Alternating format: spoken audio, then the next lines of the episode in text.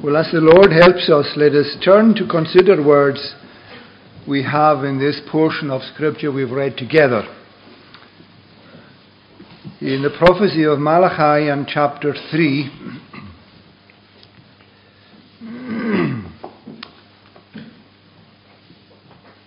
and then reading again from verse 16.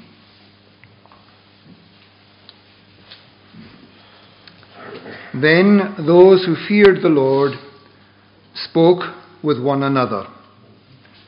The Lord paid attention and heard them, and a book of remembrance was written before him of those who feared the Lord and esteemed his name.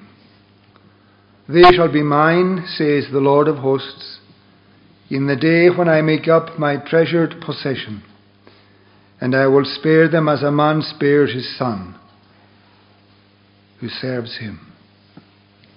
One, of, one or two thoughts on these words.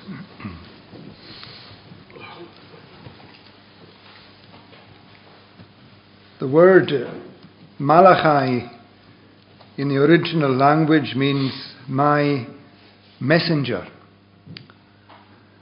And the Lord saw fit to send this man with a particular message to his people. The time would have been around 400 BC, and uh, that was around 100 years after they had returned from the captivity of Babylon. You remember that the Lord had sent these people for their sins to suffer the captivity of Babylon for 70 long and arduous years. But they came back according to God's promise. If we read in Jeremiah 31, verse 8, for example, there is a promise given there in the days of Jeremiah to these people that they would be brought back. Jeremiah 31 8 says, Behold, I will bring them from the north country and gather them from the farthest parts of the earth among them the blind and the lame, the pregnant woman and she who is in labour together, a great company, they shall return here. And also in verse 12, it gives us an insight into the way they were as they were to come back. Jeremiah 31:12 They shall come and sing aloud on the height of Zion and they shall be radiant over the goodness of the Lord, over the grain, the wine, and the oil, and over the young of the flock and the herd. Their life shall be like a watered garden, and they shall languish no more. And so on.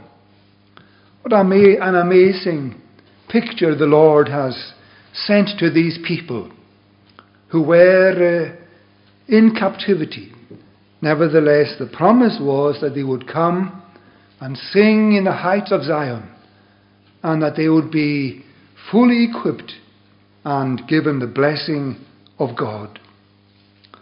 But now a hundred years has passed since they came back from the Babylonian captivity. And we see that the people to whom Malachi is writing, well, they're not at all committed to the service of the Lord, as one would expect. For example, in Malachi 1, verses 6 to 8, a son honours his father, and a servant his master. If I then am a father, where is my honour? And if I am a master, where is my fear, says the Lord of hosts, to you, O priests, who despise my name? But you say, How have we despised your name? And the answer, by offering polluted food upon my altar. But you say, How have we polluted you? By saying that the Lord's table may be despised. When you offer blind animals in sacrifice, is that not evil? And when you offer those who are lame or sick, is that not evil? Present that to your governor. Will he accept you or show you favour? Says the Lord of hosts. We see that commitment to the Lord had declined that they were not living as those who had been brought back so favourably and with so much blessing a hundred years before. As time went on, their fervour cooled off. Their commitment to the Lord wasn't the same. We see in chapter 3, verses 8, and I don't want to be referring too often. We see here, Will a man rob God? Yet you are robbing me. But you say, How have we robbed you? In your tithes and contributions. You are cursed with a curse, but you are robbing me, the whole nation, of you. It's as if they had stopped their commitment to the Lord and lived a life that was not just non committal, but they were introducing into their communities various worldviews that were not at all according to God's word. They had started marrying heathens. And when the heathens came in, they brought their own worldview in with them. And there was a bit of a, a downside to these people a hundred years after having been brought back from the captivity of Babylon. So we have a picture of a non committal, lukewarm people inhabiting Jerusalem who are giving the Lord sacrifices from their broken animals, giving the Lord less than the Lord requires of them because they're not tithing the way the Lord requires of them. But in the middle of all of that, we see verse 16. And the word then points to the time at which the Lord is referring to. Then, that is, in the middle of all of that cold hearted, lukewarm commitment to the Lord, there are those who fear the Lord. And they speak with one another. And the Lord pays, pays attention. And He hears them and a book of remembrance is written before him of those who feared the Lord, and so on. Just like to highlight for a few moments these particular people of whom verses 16 and 17 speak. They are different to the general population of Jerusalem in that they have a particular character that is highlighted by the fear of the Lord. Secondly, they have a particular lifestyle that is characterized by them speaking with one another, by remembering the Lord, by esteeming the Lord and fearing the Lord. And they are a people who are wonderfully privileged in that the Lord hears them. And He says of them that they shall be his in the day that he makes up his treasured possession.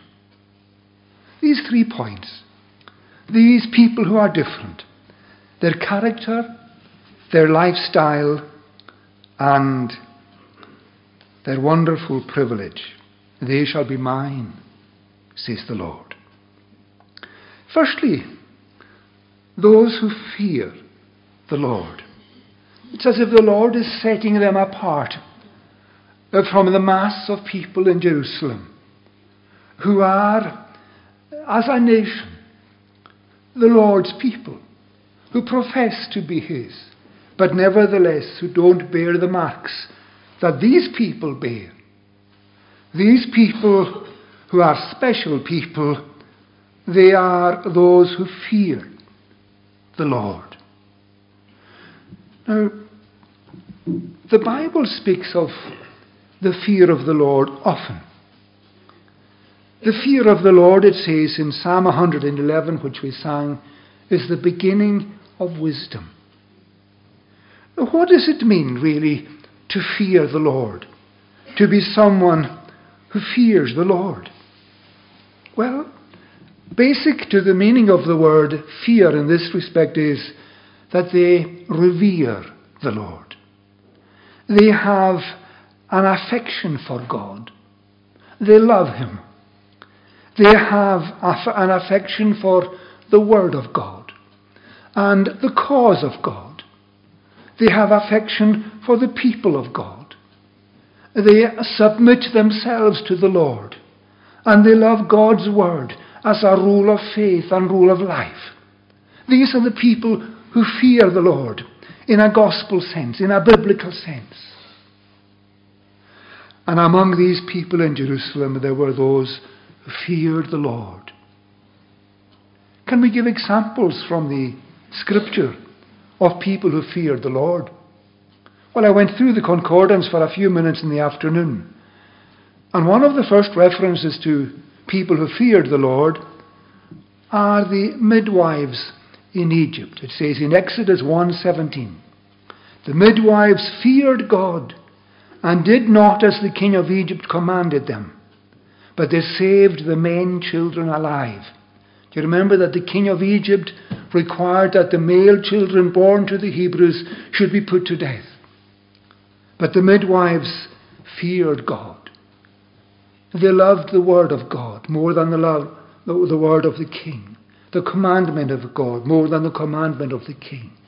They revered God and felt duty bound to submit themselves to him rather than the king of Egypt. They feared the Lord. We also see in 1 Kings chapter 18, in the days of King Ahab, that he called Obadiah, who was governor of his house, and it says then in brackets, in that verse in 1 Kings 18, now Obadiah feared the Lord greatly. And remember, it explains to us that Obadiah, because of his love for the Lord and his cause, he hid a hundred of the Lord's prophets by fifty in caves, and he fed them with bread and water.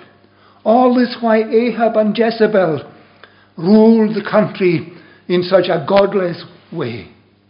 This man feared the Lord, and he acted in obedience and love to the Lord and to his cause. One more example, and the book of Job, chapter 1, verse 1. That man, that is Job, he was perfect and upright, and one who feared God and turned away from evil. And when you read about the lifestyle of Job, his sons and his daughters were feasting in each other's houses almost on a constant rota. And you know what Job was doing? He was offering sacrifices, just in case any of them may have taken the Lord's name in vain during these days of revelry. He was a godly man. He was protecting his family with his prayers, with his lifestyle. He showed his care for them and his honour of God. And we see here there are those who feared the Lord. In Revelation chapter 3 and verse 4, he speaks there of some who had not defiled their garments, among others. Revelation 4. You still have a few names in Sardis, people who have not soiled their garments.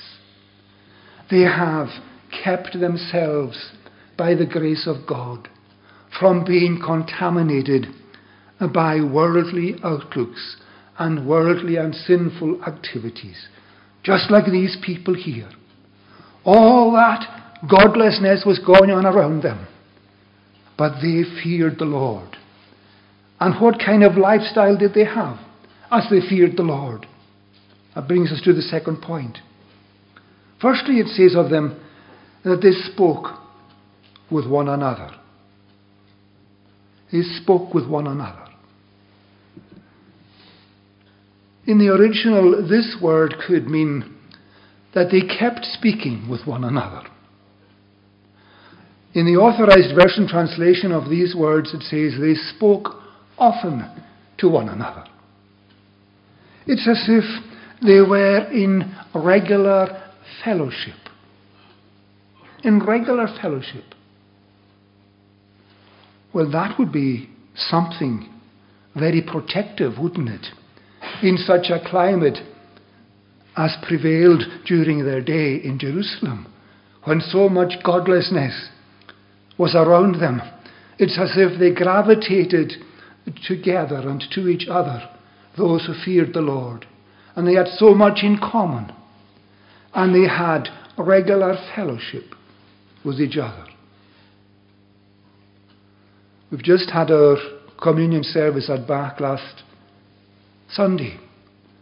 And having been to all of the services, this was the overall impression left with myself personally. How precious it is to have the fellowship of God's people. And how important it is for God's people to make it their biblical duty to gravitate together, to gravitate towards one another, to come together in fellowship. That's the way these people were. Those who feared the Lord, they spoke with one another.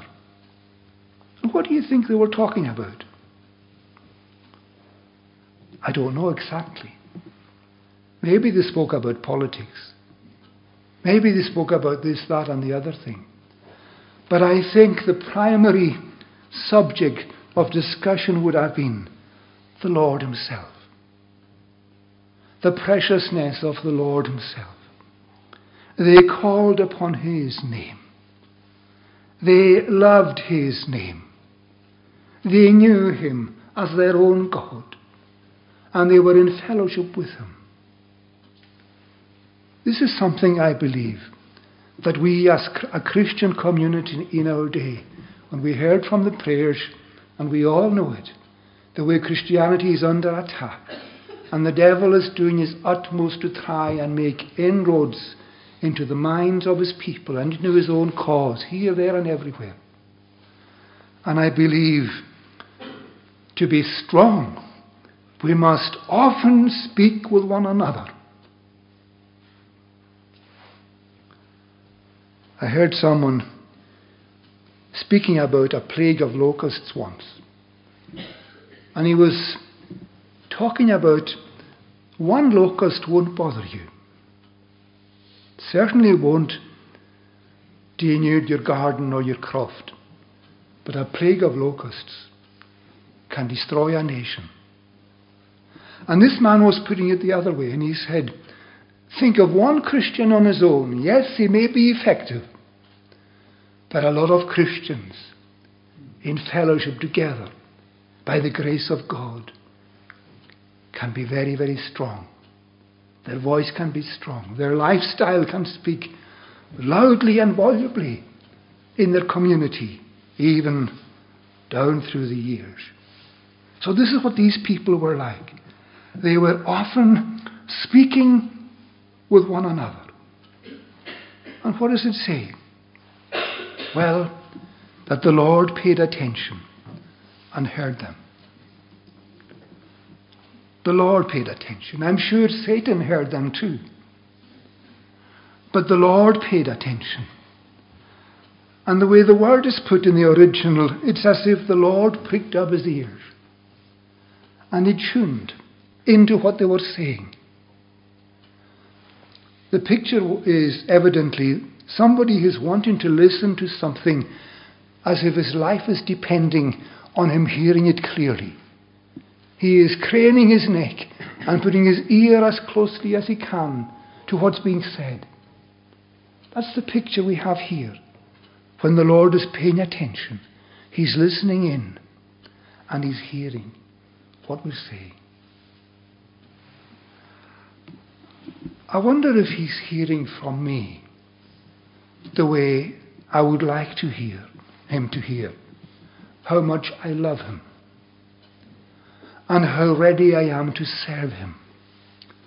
And how ready I am to be used by him. And how much I appreciate all that he has done for me.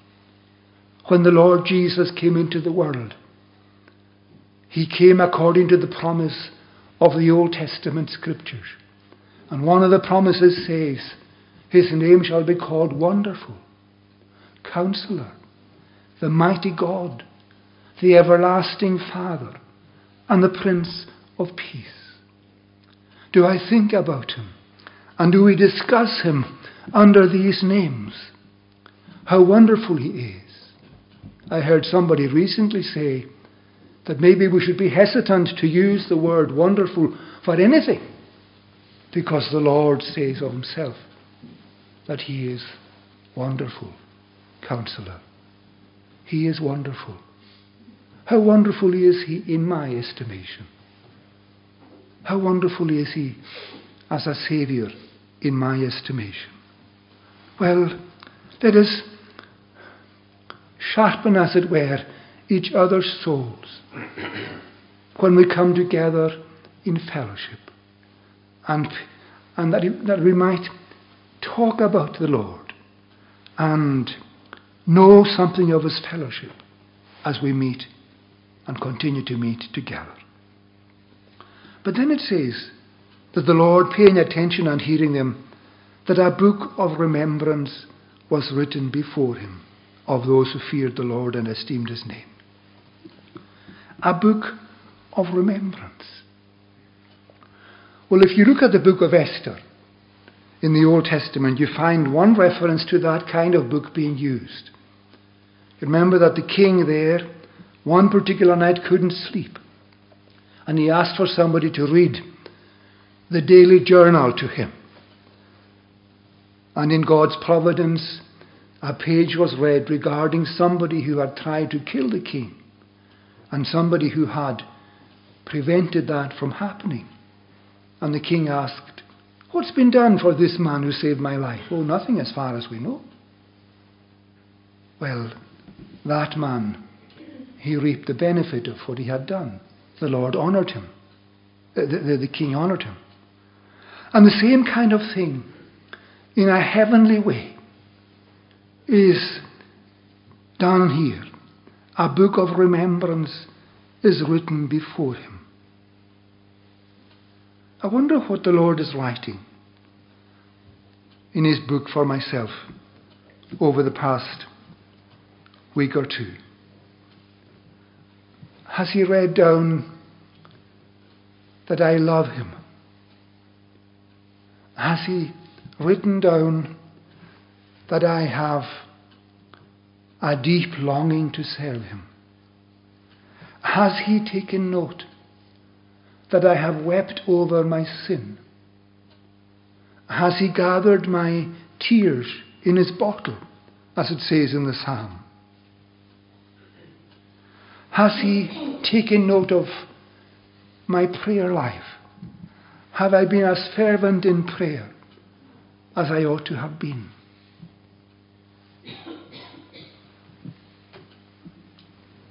These are searching questions I have to ask myself every day. The book of remembrance is written. But what does the Lord say? Well, in verse 17, he says, They shall be mine, says the Lord of hosts.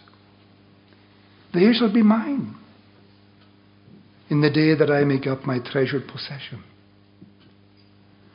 When the people of God realize their shortcomings, they truly repent when they assess their own lifestyle and see how far short they come.